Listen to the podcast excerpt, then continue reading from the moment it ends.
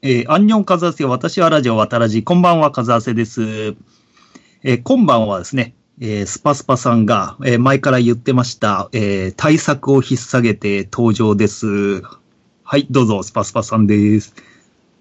ダブルバイセップスのスパスパです。嘘です。嘘、嘘なんですけどね。すいません、木村さん。申し訳ない。勝手に名前使って。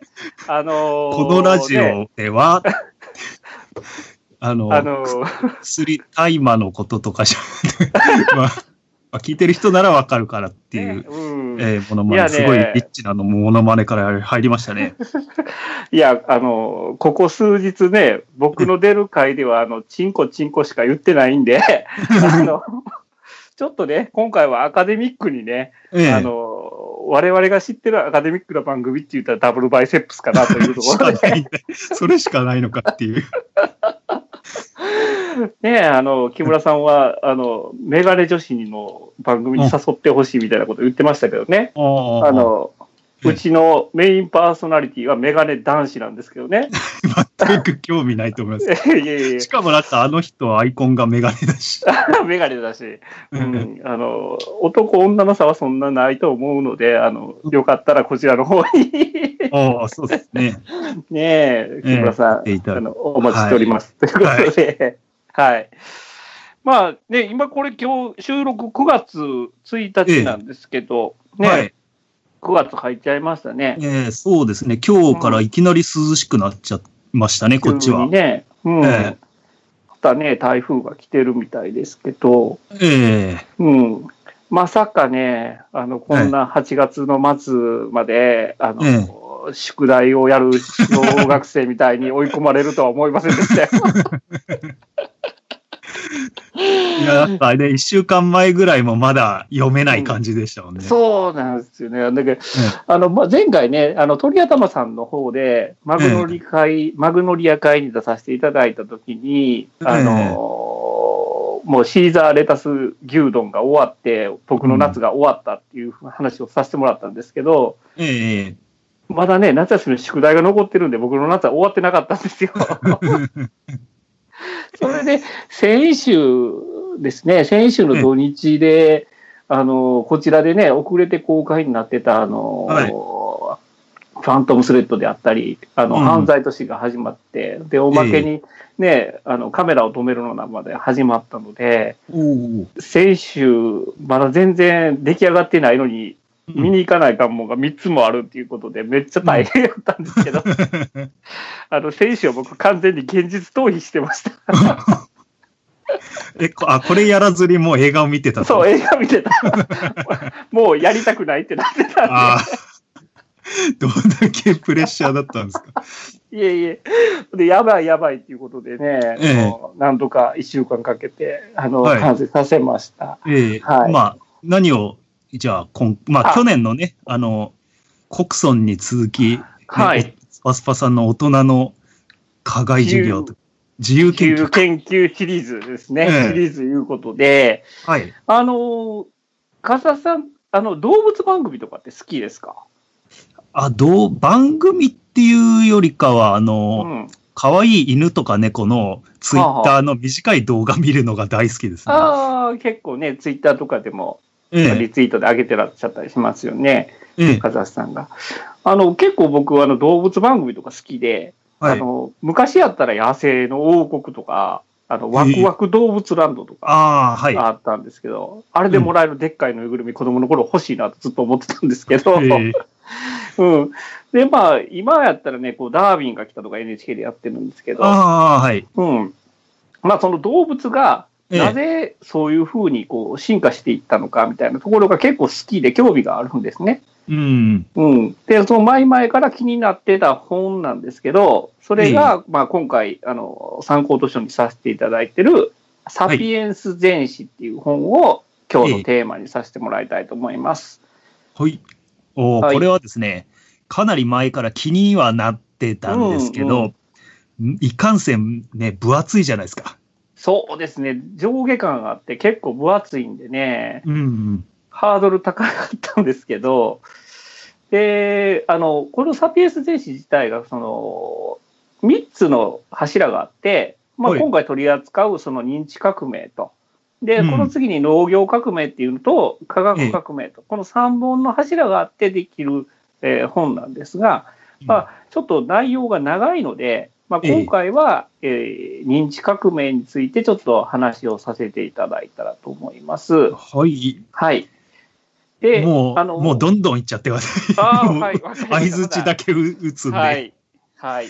あの、まあ、先に言っとくんですけど、あの、はい私はこの分野の専門家ではないので、あの、細かいツッコミにはお答えできない場合がありますんで、よろしくお願いします。はい、わかで、まりました。あ、ね、この分野結構、あの、最新の研究が日々更新される分野でもあるので、結構ね、この後、あの、新しいし新事実が出てくると結構変わっちゃったりっていうこともあるかと思いますので、はい、まあ、あの素人があの好きでよ読み聞きした、ね、あの調べたもんやと思って聞いていただければと思いますんで、はいどうか最後までお付き合いいただいたらと思います。よはいろしくお願いしはいます。、お願いします。はい。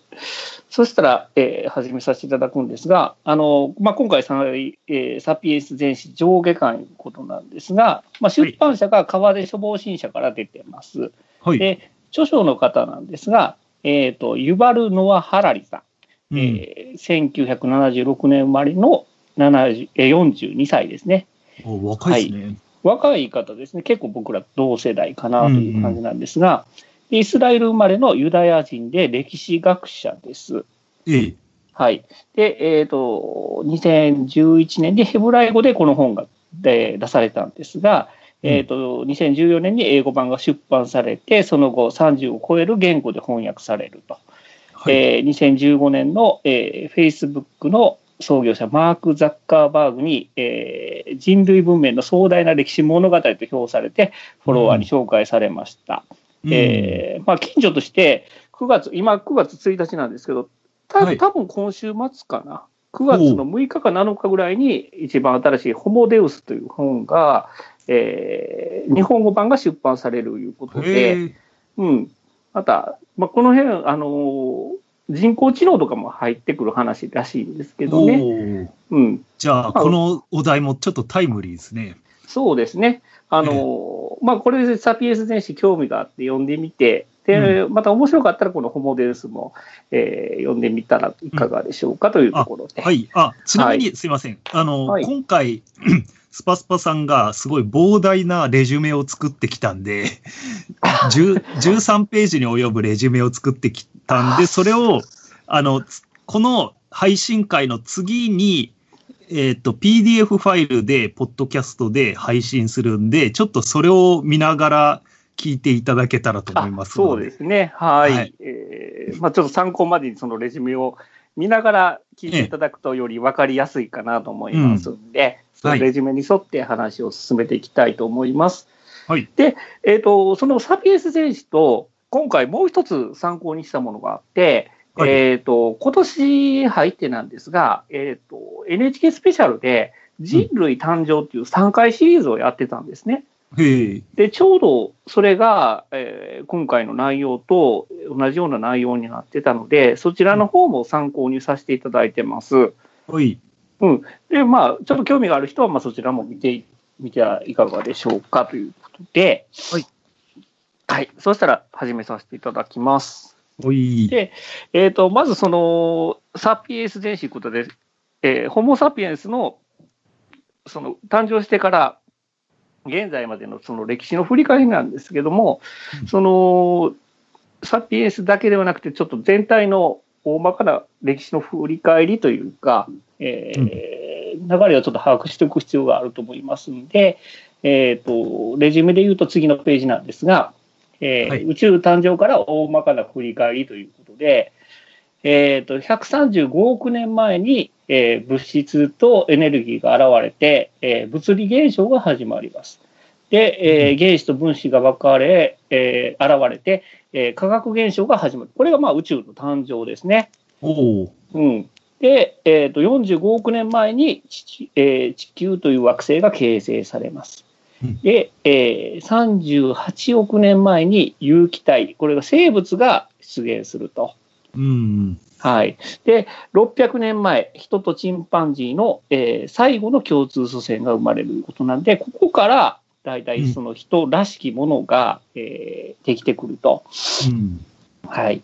で、えー、大体250年前に、えー、アフリカでホモ族、これは人なんですけれども、えー、我々につながる直接のご先祖が大体250年前に生まれると。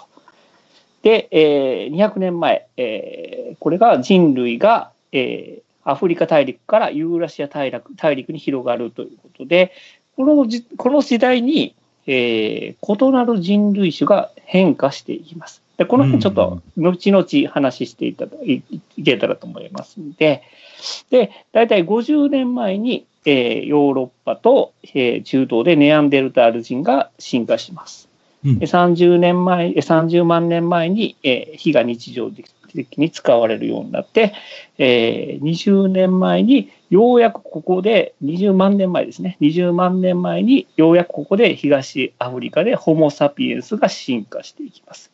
で、えー、3万年前にネアンデルタール人が絶滅して、えー、1万3000年前にホモ・フローレンシスっていう種が絶滅することによって、えー、ホモ・サピエンスが唯一生き残った人類種になるっていうのが大体の流れになってます。まあ、この辺はちょっとおいおい話していきますんで、うん、まあ、ちょっと頭に入れておいていただいたらと思います。で、えー、レジュメで言うと次のページなんですが、えー、人類の進化の過程ということで、この一番上の表なんですけど、うん、これ結構いろんなところで見ることがあると思うんですけど、まあね、まあ、背中が曲がったエンジン。そうそうエンジン。次に、えー、原人ですね。うん、で、徐々にこう、現在の現世人に近寄っていって、旧人、新人ということなんですが、うん、アウストラロピテクスのエンジンから、えー、ホモ・エレクトスの原人、えー、次にホモ・ネアンデルターレンシス、ちょっと言いにくいんですが、まあこれネアンデルタール人のことですね、旧人。それでホモ・サピエンスに進化していったということで、私たちがこう生物の授業で、えー、目にした人類の進化の過程というのは、この表を見るには、直線上で進化していったように勘違いしている方がいらっしゃると思うんですが、これは間違いなんですね。うんえー、人類は数多くの種類が存在していました。えー、時には別の人類種同士が同時期に存在しているということもありました。ではそのどのような人類種がいたかっていうのを、まあ、代表的なものだけなんですがちょっと紹介していけたらと思います。うん、えーとまあ、その原生人類とよく似た姿をが表したのは、まあ、250万年前の東アフリカでアウストラロピテクス、えー、これ聞いたことあると思うんですけども、まあ、ちなみにそのアウストラロピテクスっていうのは南の猿っていう意味らしいんですけども、これが出現して、えー 200, えー、200万年前この太古の人類の一部が故郷を離れて、えー、北アフリカヨーロッパアジア広範囲に進出して、えー、住み着きました。でヨーロッパ北部の雪の多い、えー、森を生き延びるためもしくはあのインドネシアのようなうだるように暑い密林に多い生き抜くために人類はそれまでと違う特性を身につける必要があったんですね。うん、うんでまあ、それぞれの地に暮らす人類は異なる進化を遂げていったんですけども、まあ、その結果、えー、いろんな種類が誕生してその学者たちがその一つ一つに、えー、ラテン語の学名をつけていったと。ああ、なるほどね。はい。地域によって、それぞれに適した進化をしたわけですね。そうなんです。結構その環境によっていろいろ進化のしが仕方が違ったということみたいなんですけども、うん、はい。で、まず最初に、えー、アルディピテクス・ラミダス。これ、ラミダスエンジンっていう、言われる、一般的には言われるらしいんですが、うん、えー、大体580から440万年前のエチオピアに生息していたと。ええー、長らくはそのアウストラロピテクス族が最古の人類種っていうふうに言われてたらしいんですけども、はい、えー、1992年に大体あの身長が120センチぐらいだったらしいんですけども、えーと、木の上で生活をしていた種を発見したと。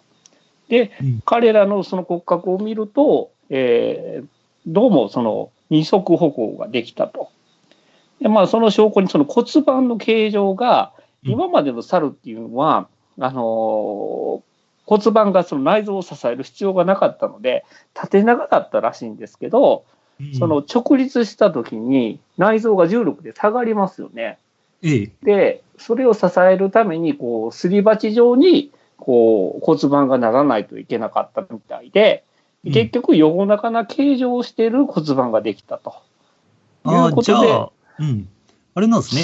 猿とエンジンの違いは二足歩行するかどうかっていうか、うん、二足歩行がメインかどうかみたいな感じなんですかね。うん、そうですね。うん、まあ、その厳密に言うともう少し学術的なものがあるかもしれないんですけど、まあ、このラミダスエンジンの特徴としては、その二足歩行ができたっていうのがかなり大きな、えー、ところだったみたいですね。うん、うん、で、まあ、この頃のエチオピアっていうのは、あの熱帯雨林だったんですけれども、はい、あのまあ、地殻変動とか環境変化によって、こうだんだん森が減っていってる時期やったらしいんですね。うん、うん、だからその森が減ることによってこう平地ができ始めたので、えー、木から木へ飛び移れるだけでは生活ができなくなったんで、下に降りる降りて二足歩行する必要性が出てきたということみたいなんですけども、うん、なるほど。まあ、これが、えー、まあ大、えー、人らしきものの、まあ、一番最初と今言われてます。はい、で、次に、えー、アウストラロアファレンシスなんですけども、これが、えーと、ラミダスエンジンの後、えー、370から300万年前に生息をしていました。で、えーと、ラミダスエンジンよりも体がちょっと大きくて、だいたい150センチほどだったらしいです。で、えー、まあ、地上により適応して、えー、暮らしてたんですけど、あの武器とか道具はまだ持ってなかったみたいで、あの、肉食動物に襲われまくってたらしいですね。あのそう、それで対抗するのは、あの、ただ集団で集まるだけっていう 数で、なんかちょっと、あの、いっぱいいたらなんとかなるんじゃねっていう そういう発想ぐらいしかなかったみたいで。うん、まあ当時のね、うん、あのまあその敵になるような動物って超でかそうですもんね、うん、そうですね。だから、まあその大型肉食獣なので、今で言うと、まあそのライオンとか、あの虎とか豹的なものだったみたいなんですけど、結構、やっぱり食われる側の立場やったらしいですね、この段階では。でも、あれですね、スパスパさんがこの用意したレジュメに載ってる写真は、なんか、ほのぼの顔してないですか？そうですね、結構、あの、楽天的な顔してます。顔してそうな感じですけどね。うん、まあ、彼らも、その、あんまりこう、道具とかはまだ使えてなかったということみたいですね。うん。で、その後の300万年前になるんですが、えー、ここで、えー、大きな2つの種類に枝分かれします。うん、あの、華奢な体格のホモ族と、丈夫な体格の、うん、えー、パラントブトロプス族っていう2つに分かれるんですけれども、うん、えー、それで、えー、とまずパラントロプス・ボイセイっていうやつなんですが、はい、これレジュメに写真載せてるんですけど。これは一番面白い顔してますね。なかなかいい顔してますよね。目の位置が高いですよね。高いですねで。結構特徴的な顔なんですけど、これもちょっと理由があって、はい、まあ、えっ、ー、と、200から、えー、120万年前にかけて生息してました。で、えー、発達した顎と、えー、側頭筋を持つおかげで噛む力が強いと。うん、えー、この後に紹介するホモ・ハビリスと同世代に生息し、大体60万年間の間、えー、共存関係にあったということなんですが、あのこいつの、えー、頭蓋骨なんですけど、ええ、こいつの頭蓋骨が、あのー、頭のてっぺんにこうウルトラマンみたいにこう突起が出てるんですね、頭蓋骨に。ええこう、縦、縦にこう、一筋、こう、ウルトラマンの頭みたいになってまして、で、それなんでそうなってたかというと、うん、そこには側頭筋っていう筋肉が覆い、横からこう、覆いかぶさる、左右から覆いかぶさるような形で筋肉がついてたと。で、それで、あの、噛む力っていうのが異常に発達してたらしいんですね。で、結構筋、えどういうんですか、体格もかなり筋肉がついてる方で、えーこの後に紹介するホモハビリスよりかは、かなり、こう、生き残りに関してはアドバンテージがあったみたいな感じなんですけども、うん。で、えーその次のホモハビリスなんですが、これは、えーと器用な人っていうふうな意味があります。うん。えー、だいたい240から、えー140万年前にかけて生息してまして、えー最も初期のホモ族と言われています。うん、で、えーパラントロプスボイセイと比べて華奢な体つきをしてまして、えー彼らの食生活は肉食獣が食べた後の死肉を漁ってたと。で当然食べるところは少ないんで、えー彼らが主に食べてたのは、えー骨髄だったんですけども、うんその骨髄を食べるためには骨を割って食べ食べないとそのままでは食べれないと。うんで彼らはそのために道具を使うことを覚えていったんですね。うん。でパラントロプスボイセイはあの噛む力が異様に発達してたんで道具がなくてもそれを食べれてたんですね。おーでもホモハビリスはその噛む力がないから道具を使うことを覚えていったと。うん。それでこう環境が変化していって食べるものが少なくなった時に生き残ったのは、えーその道具をいろいろ使うことができたホモ族だけが残っていったと。うん。もうこのでホモ族に来る前にすでにかなりの淘汰があったってことですね。そうですね。もう、うんあのーホモ族だけではなくて、いろんなこう人類史がそれまでには存在してたんですけども、結局、その生き残ってたのは、えーホモ族だけになってしまったと。うん。うん、で、えーこの次に出てくるのがですね、ホモ・エレクトス。でこれは結構いろんなところで出てくるんで、ちょっと覚えておいていただきたいんですけども、えーとアフリカから、えーアジア東側にかけて広く生息していたホモ・エレクトス、えーホモ・エレクトスは、えー直立した人っていうふうな意味があるんですけども、うん。えー200万年近く生き延びたんですが、これは、これほど長く存在した人類種っていうのは他に類がないらしいんですね。で、この記録は我々サピエンスにも多分破れそうにないと。えーうんサピエンスが登場したのはたかだか20万年程度なので、ええ。ーまあ、この先100年後の未来にね、我々が生きてるからすら怪しいもんなんで、うん。おそらく多分人類史としてはホモ・エレクトスっていうのが一番長く、えー生存したことになるんじゃないかということなんですが。うん、で、えーと、北京原人とかジャワ原人とかいうのはこの種類になるらしいんですよ。えーうん、結構アジアの方まで来てたので、うんえーよく聞くこの2つっていうのはホモ・エレクトスの種類ということに今はなってます。うん。で、この写真見てちょっと思うと思うんですけど、結構今の人に近くなってきてますよね、それまでの写真と比べると。そうですね。この口の出っ張りっていうんですかね。うん。こう野生的な猿っぽい口の出っ張りがへ比較的減ってき減っててきてますね。うん。で、目もなんとなく人間っぽくなっうん、て、体毛が薄くなっ。て、で、まだちょっと目の位置は上の方なんですけど、うん。ね、ちょっと、あの、ゴキブリが火星で人類にしなんか 進化したあれみたいな感じ。似てますね。似てますね。かなり。だ大抵の生き物は進化するとこういう顔になるのかなっていう。あでもこれ参考にした可能性はありますね、ひょっとしたらね。うんそうですねうんいや、この、えっ、と、一番の特徴としては、先ほど風間さんもおっしゃった体毛が薄いっていうところにあって、うんえーそれまでの体温、あのー猿っていうのは、体温調節っていうのができなかったんですね。あじゃあ、あれですかね、犬みたいにハーハー言ってたんですかあね。あの、犬も、あの、汗がかけないんでね、ええ。あの、体温調節できないんで、ハーハーしてるっていうことなんですが、うん。それまでの人類種っていうのも、あの、体温調節ができないんで、まあ、例えば狩りとかで獲物を追っかけるときに、ずっと追っかけてると体温が上がってきて、結構やばかったらしいんですよ。うん。でそれを、このヘホモ・エレクトスっていうのは、えー汗がかけるようになって、うん。で、その体毛に覆われてた動物よりも長時間こう行動ができるようになったらしいんですね。うん。うん。で、こう、えー栄養豊富な肉を食べることで、だんだんその脳も大きくなっていったっていうことみたいなんですけど、はい。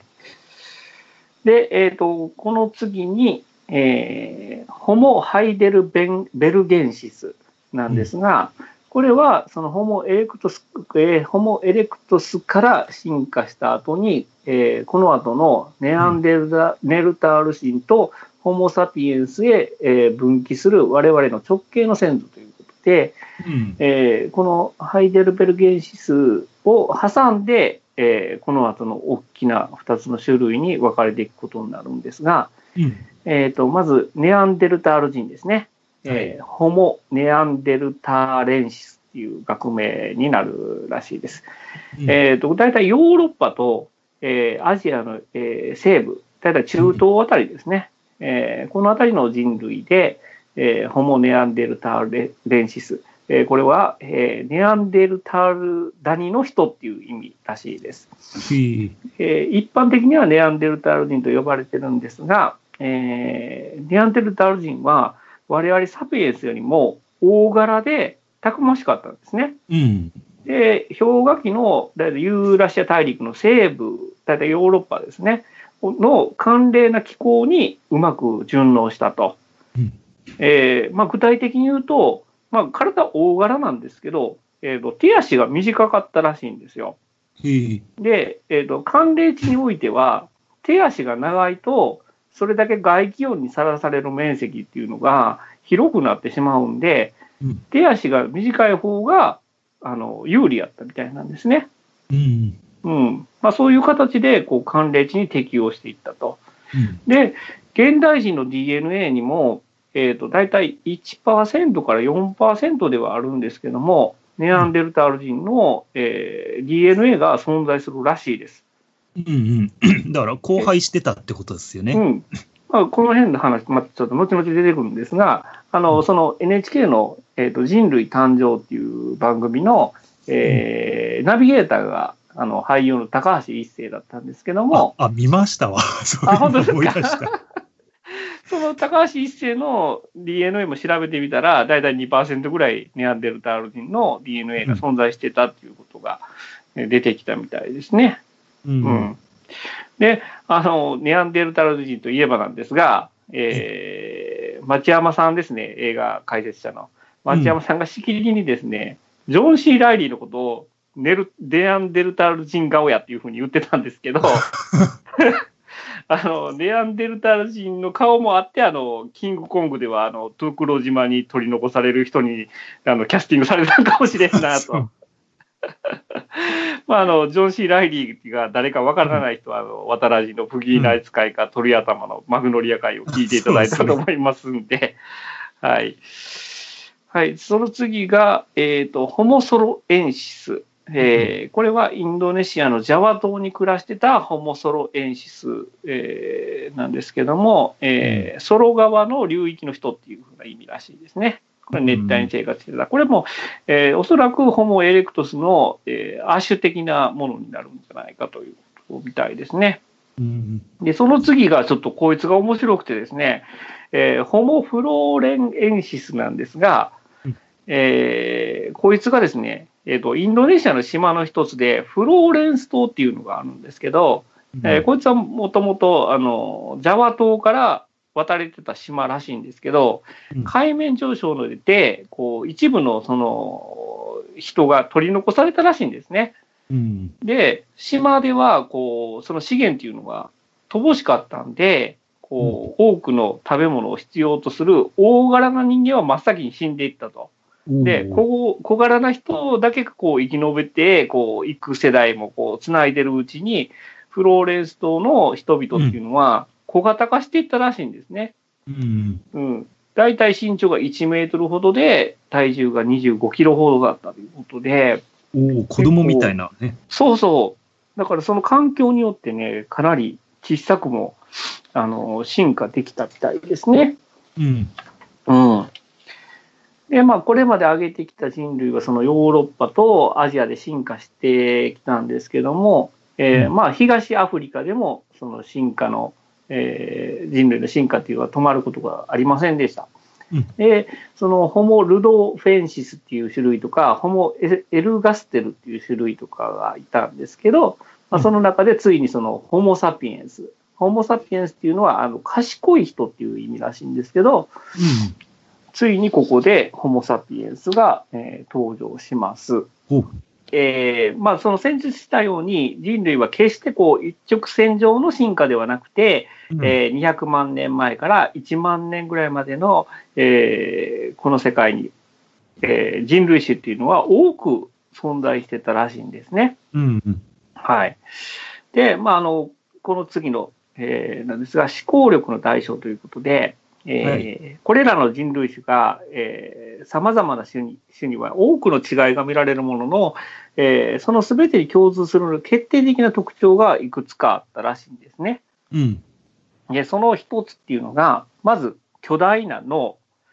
えーこの中でも際立ってるのが、この巨大な脳で、えー、大体体重が60キロぐらいの、えー哺乳類が、えーその脳を平均すると大体、うんえー200立方センチメートルぐらいの大きさになるらしいんですけども、うん。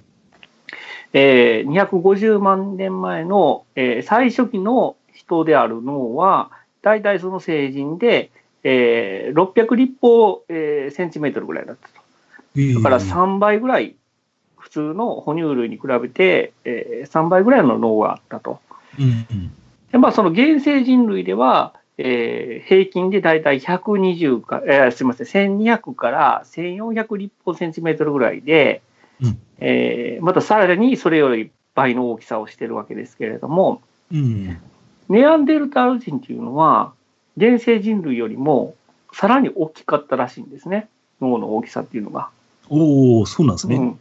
だからネアンデルタール人は結構昔のイメージでは、本当に原始人っていう風なイメージがあるんですけど、うんかなり知能は高かったんじゃないかっていう説がうんあの。創世のね、創世の大が読むと、あ、はいはい。うん。わかりますね。うん。結構、その昔あったこうイメージは今違うみたいですね。学説では。うん。で、ホモ族だけがなんでこれほど大きなこう思考能力を持つに至ったかなんですけれども、うん。えーまず、まずその大きな脳っていうのは、体にかなりの大きい消耗があるらしいんですね。もともと持ち歩くのが大変で、その頭蓋骨っていう大きなケースに収めて、こう、動かないといけないと。でその、上、こう、燃費が悪いらしいんですね。うん。で、ホモ・サピエンスの脳では、だいたい体重の2から3%っていうのが脳が占めるんですけども、うんあの、持ち主がそのじっとしてる時でも、消費エネルギーっていうのは、全体の25%を脳だけで使っちゃうと。へえ。うん。で、これと対照的に、あの、人以外の霊長類ですね。猿とかチンパンジーなんですけども、その脳は安静時には8%しか使わないと。へえ。うん。だからかなり25%っていうのは、えー消費エネルギーとしてはかなり大きいと。うん。うん。で、太古の人類は、その大きな脳がゆえに、二通りの大きな代償を支払いました。うんでまずその大き、えーまず一つ目は、多くの時間をかけて、えー食べ物を探したこと。うん。うん。より栄養価が高い食べ物を摂取しなければならならなくなって、うんえーそれを、その代償として、えー筋力を衰えさせたんですよ。へえ。うん。人類は筋力にかける資源を、えーニューロン、神経細胞に回したらしいんですね。へえ。うん。で、チンパンジーはホモ、ホモサピエンスを言いまかすことはできないんやけど、サピエンスを、こう、ぬいぐるみのように引き裂く筋力は持ってるんですね。うん。だから、その、今まで、えー人類が持ってた、その、すごい力っていうのを捨ててまで、脳の、そのエネルギーに回した。いうのはかなり大きな代償だったみたいですね。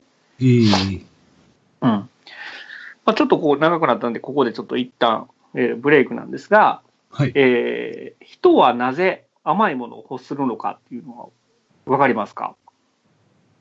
うん、美味しいから。美味しいから。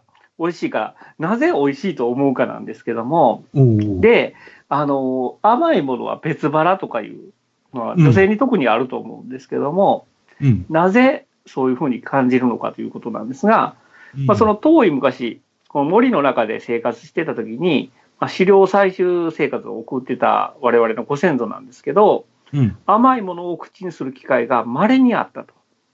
その森の中でね。で、それは果実なんですね。うん。自生している果果実なんですけども、うん。えーそんな機会っていうのはめったにお目にかかるもんじゃなかったらしいんですね。うん。うん。で、甘い果実を目にしたときに、たとえこうお腹がいっぱいであろうとも、それに次にお目にかかる機会っていうのはうん、かなり少なかったらしいんですね。おおなるほどね。うん。で、とりあえずその甘いものを目にしたら、とりあえず食っとけと いうふうな、えー DNA の記憶が我々の脳には刻み込まれてるんで、甘いものに目がないっていうことらしいんですけどね。へえ。うん。なんか別腹っていうのはあれ、本当に、えー X 線とかで見ると、本当に胃が食う部分を開けるんですよね。ああ、こうぐーっとね、食べるものを。なんか、やっぱそれも、その脳からの指令でそういうふうにうん進化していったんかもわからないですね。食べれるようにっていうことで。うん。はい。それで、えーごめんなさい、続けさせていただくんですが、えーまあ、人類が、えー持ってたその、えー大きな特徴として先ほど巨大な脳っていうふうな話をしたんですが、もう一つが、えー直立二足歩行なんですね。うん。うんまあ、人間ならではの特性として直列直立二足歩行が挙げられるんですが、まあ、立ち上がればサバンナを見渡して獲物や敵を見つけやすいと。うん。うんまあ、それまでこう歩行に必要だった腕っていうのも自由になって、まあ石を投げる合図を送ったり、その道具を使ったりっていうふうなことが、えーできるようになったと。うん。で、まあ、その進化する中で、えー手のひらにこう、指とかにはですね、神経と微調整が効いたこう筋肉が次第に集中するようになって、えー人類は手を使って非常に複雑な作業がこなせるようになった。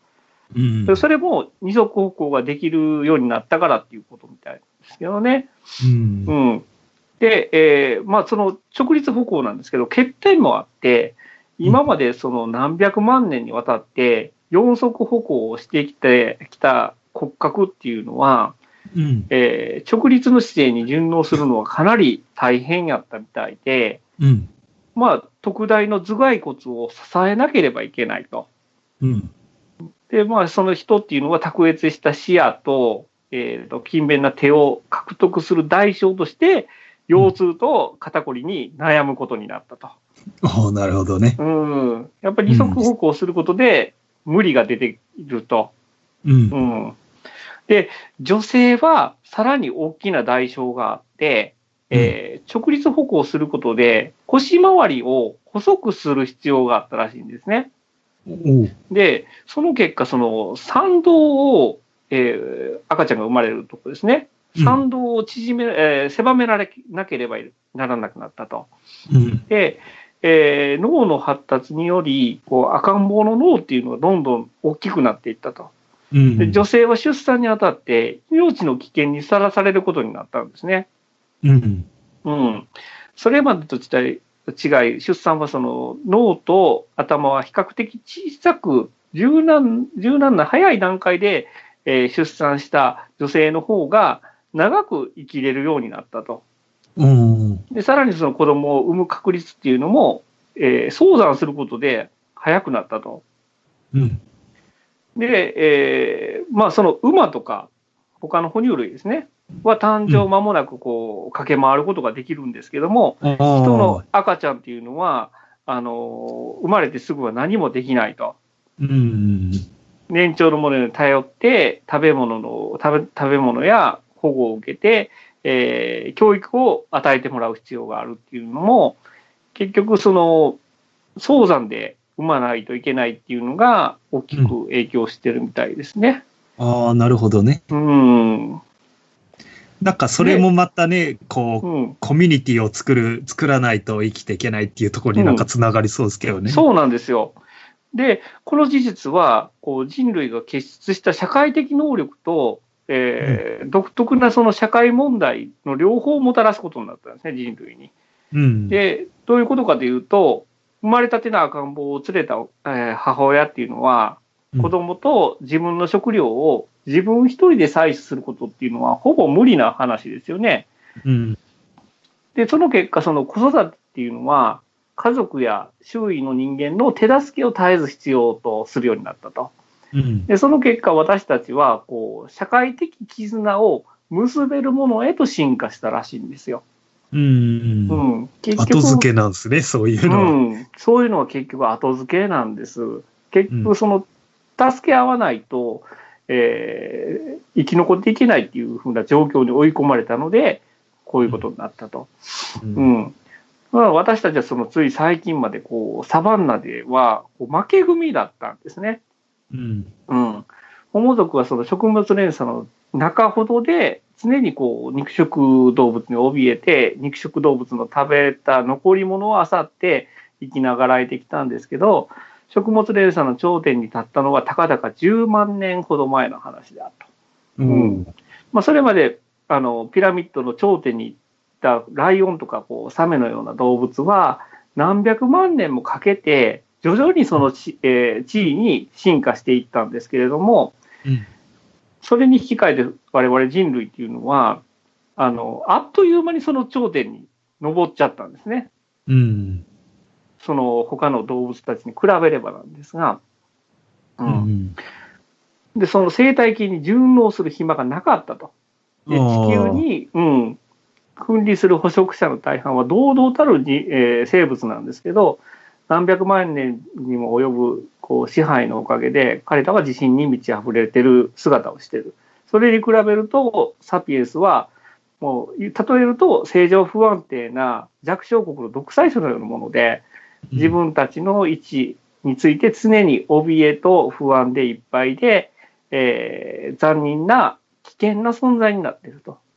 うん。うんまあ、多数の死傷者を出す戦争を起こしたり、その生態系にかなり影響が出るような産地というのを歴史上に引き起こしているのは、えーまさにこのサピエンスが永久にこう飛躍した産物なのかもしれないっていうことなんですけども、なるほどね。うん、結構他の動物に比べてやっぱりその進化のスピードっていうのがかなり速かったみたいですね。ううんん。うんまあ、あれですよね。他の、まあ、ライオンなんかは、ね、生物のピラミッドをこううまく、ライオンがいることでうまく回る環境っていうのが、うんうんまあ、長いこと時間かけたからできたんでしょうね。でき。たことであって、うん。まあ、急いでこう駆け上がったもんで、うん。いろいろバランスが、それまでの地球と比べたら、うんえー変わってしまったということみたいですね。ええうんえーえーその次の章なんですが、うん。えー調理する動物ということなんですけども、うん。えーまあ、頂点への道のりっていうのは、まあ、かなり、えーハードルがあったんですけども、うん。その中で重大なのは、えー火を手なずけることっていうのが人類にとって大きなことをやったみたいでして、うん。えー約30万年前のホモ・エレクトスやネアンデルタール人とかですね、あとホモ・サピエンスの我々の祖先っていうのは日常的に火を使ってました。おーあの、なぜホモ・サピエンスだけが生き残ったっていうあの問題の中で、うん。えーホモ・サピエンスだけが火を使えたんじゃないかっていう説も今まではあったらしいんですけども、うんえー最新の学説ではそのホモ・エレクトスであったり、ネアンデルタール人っていうのも火をちゃんと使えたと。うん。うん、これはサピエンスだけの特徴ではないらしいんですね。う。うんん。で、火の最最大の恩恵っていうのは、調理が可能になったことらしいんですよ。おーうん。で、それまで、こう、我々が食べれてなかったですね、小麦とか米とか、じゃがいもといった、まあ、そのままでは人類が消化できなかった食べ物っていうのを、えー調理するおかげで、えー主要な食料とすることができるようになったと。うん。まあ、火によって調理すれば、その食べ物についた病原菌とか寄生虫を、えー殺すことができたし、うんえーまたその果実や木の実、昆虫、死肉といった従来の鉱物も調理すれば、えー噛む、噛むことも消化するのもぐんと楽になったらしいんですね。うん。うん。まあ、チンパンジーが1日5時間もあ生の食べ物を噛んでるらしいんですけども、うん。その調理することができるようになった人っていうのは、1時間もあれば食事ができるようになったと。うん。うん。で、この調理をするようになったおかげで人類っていうのは小さい歯と短い腸で事足りるようになったらしいんですね。ああ、なるほどね。うん。で、長い腸と大きな脳っていうのは大量のエネルギーを消費するんで、両方維持するっていうのは難しいと。うん。うん。で、調理することによって、今まで食べれなかったものを食べれるようになって、えー食べる時間を短縮することで、えー食べ物を探す時間っていうのも多く取れるようになったんで、えー脳を巨大化させる代わりに腸を短くできたので、エネルギーのバランスが取れたと、消費エネルギーのバランスが取れたということみたいですね。うん。うん。で、えーその次なんですが、えーサピエンス以外なんですけども、うん。えー15万年前、えー人類は依然として、えー取るに足れ足らない生き物だったと。で、私たちの種が、えー種であるサピエンスは、まあ、すでにこう、15万年前には世界の舞台に登場はしてたんですけども、この時点ではアフリカ大陸の片隅で細々と暮らす存在だったと。うん。で、えー7万年前ですね。7万年前になって、えーやっとアフリカ大陸から出て、アラビア半島に入った時に、えーユーラシア大陸の大半っていうのは、もうすでに他の人類種が定定住してたと。おーヨーロッパには、えーネアンデルタール人がもうすでにいたし、アジアには、えーホモ・エレクトスがもうすでに定住してたと。うん。で、私たちサピエンス以外の人類種は、この地球からいなくなったっていう事実は、我々もすでに知ってるわけですけども、うん。うん。ホモ・サピエンスの以外の人類種がその後どういう道をたどっていったのかっていう話を今からさせていただくんですが、うんまあ、。その2つの説として、交雑説と交代説っていうのがあるんですけども、うん。交雑説っていうのは先ほどね、ちょこっと話も出たんですが、うん。これはサピエンスがユーラシア大陸全土に広がる過程で、うんネアンデルタール人やホモ・エレクトスと交雑することによって、えーサピエンスの中に取り込んでいったっていう説なんですね。うん。うん。まあ、これが正しければ、我々は、えー根血ということになるんですけれども、うん。で、もう一つの説が交代説。これはホモ・サピエンスは他の人類種を意味嫌って、うん大量虐殺さえしたかもしれないという説らしいんですけども、うん。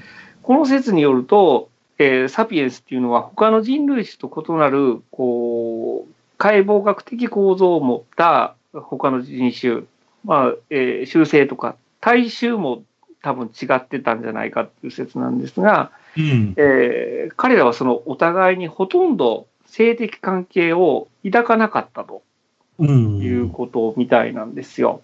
うん。うん。なんか、やっぱりその、異物と感じたんじゃないかと。うん。うん。で、最新の研究では我々、現代人の DNA の中に1%か4%のネアンデルタール人の DNA があるっていうことは先ほども話をしたんですが、うんそれはこれは交雑説の証拠になるかもしれないんですが、うん。パーセンテージが低すぎるらしいんですね。うん。ネアンデルタール人の DNA は私たちのゲノムのほんのわずかな DNA にしか与えてないので、うん。えーサピエンスと他の人類種が一体化したとはとても言い切れない、えーレベルだと。うん。確かにその交雑することもあったかもしれないけれども、えーそのケースっていうのはかなりレアだったんじゃないかと、うん。らしいんですよ。うん。で、ではなぜ一体化せずに消えてしいってしまったのかというと、それはサピエンスによって絶滅に追い込まれた可能性が高いと。うん。で近代や現代において、おいても、その肌の色であるとか、方言、あるいは宗教とか、些細な違いからサピエンスっていうのは、うん一集団が別の集団を、えー根絶やしにかかることが、今までの歴史の中で繰り返しさされてるじゃないですか。うん。うん。で、古代サピエンスが全く異なる人種、えー人類種に対して、今よりも寛容だったってことがありますかねっていうことなんですけど、ううん。ん。サピエンスがそのネアンデルタール人に出会った時に、えー史上初の最も凄まじい民族民族浄化作戦っていうのが行われた可能性が十分にあると。う。うんん、その彼らはあまりにも見慣れた姿をしているのに、あまりにも中身としては違ってたので、サピエンスはその存在っていうのを我慢ならなかったんじゃないかと。うん。うんまあ、これ無視できない事実としては、サピエンスが新しい土地に到着するたびに、先住の人類種っていうのは滅び去ってしまってるんですね。うん。うんまあ、ホモソロエンソロエンシスの、えー遺物は5万年前に、えー途絶えてしまったし、ネアンデルタール人が滅びたのは大体3万年ほど前。で、先ほども話した最後の、えー小人のような人類種、ホモ・フローレンスが、えー島から消えたのが大体1万3000年前ということで、うん。ホモ・サピエンスが行く先々で、えー他の人類種は消えてしまってると。うん。うん。で、まあそのホモ・サピエンスだけがなぜ生き残っていったのかっていうところなんですけども、えーそれは、えー後半に続けていきたいと思います。はい。はい。じゃあ、まあ、とりあえず前半はいろいろ疑疑問があるんですけど、それは後半にまた後半にまた、やりますか。はい。ということで、じゃあ、とりあえず前半はここまでで、ここまででえー後半へ続きます。はい。じゃあ、一旦ありがとうございました。はい、ありがとうございました。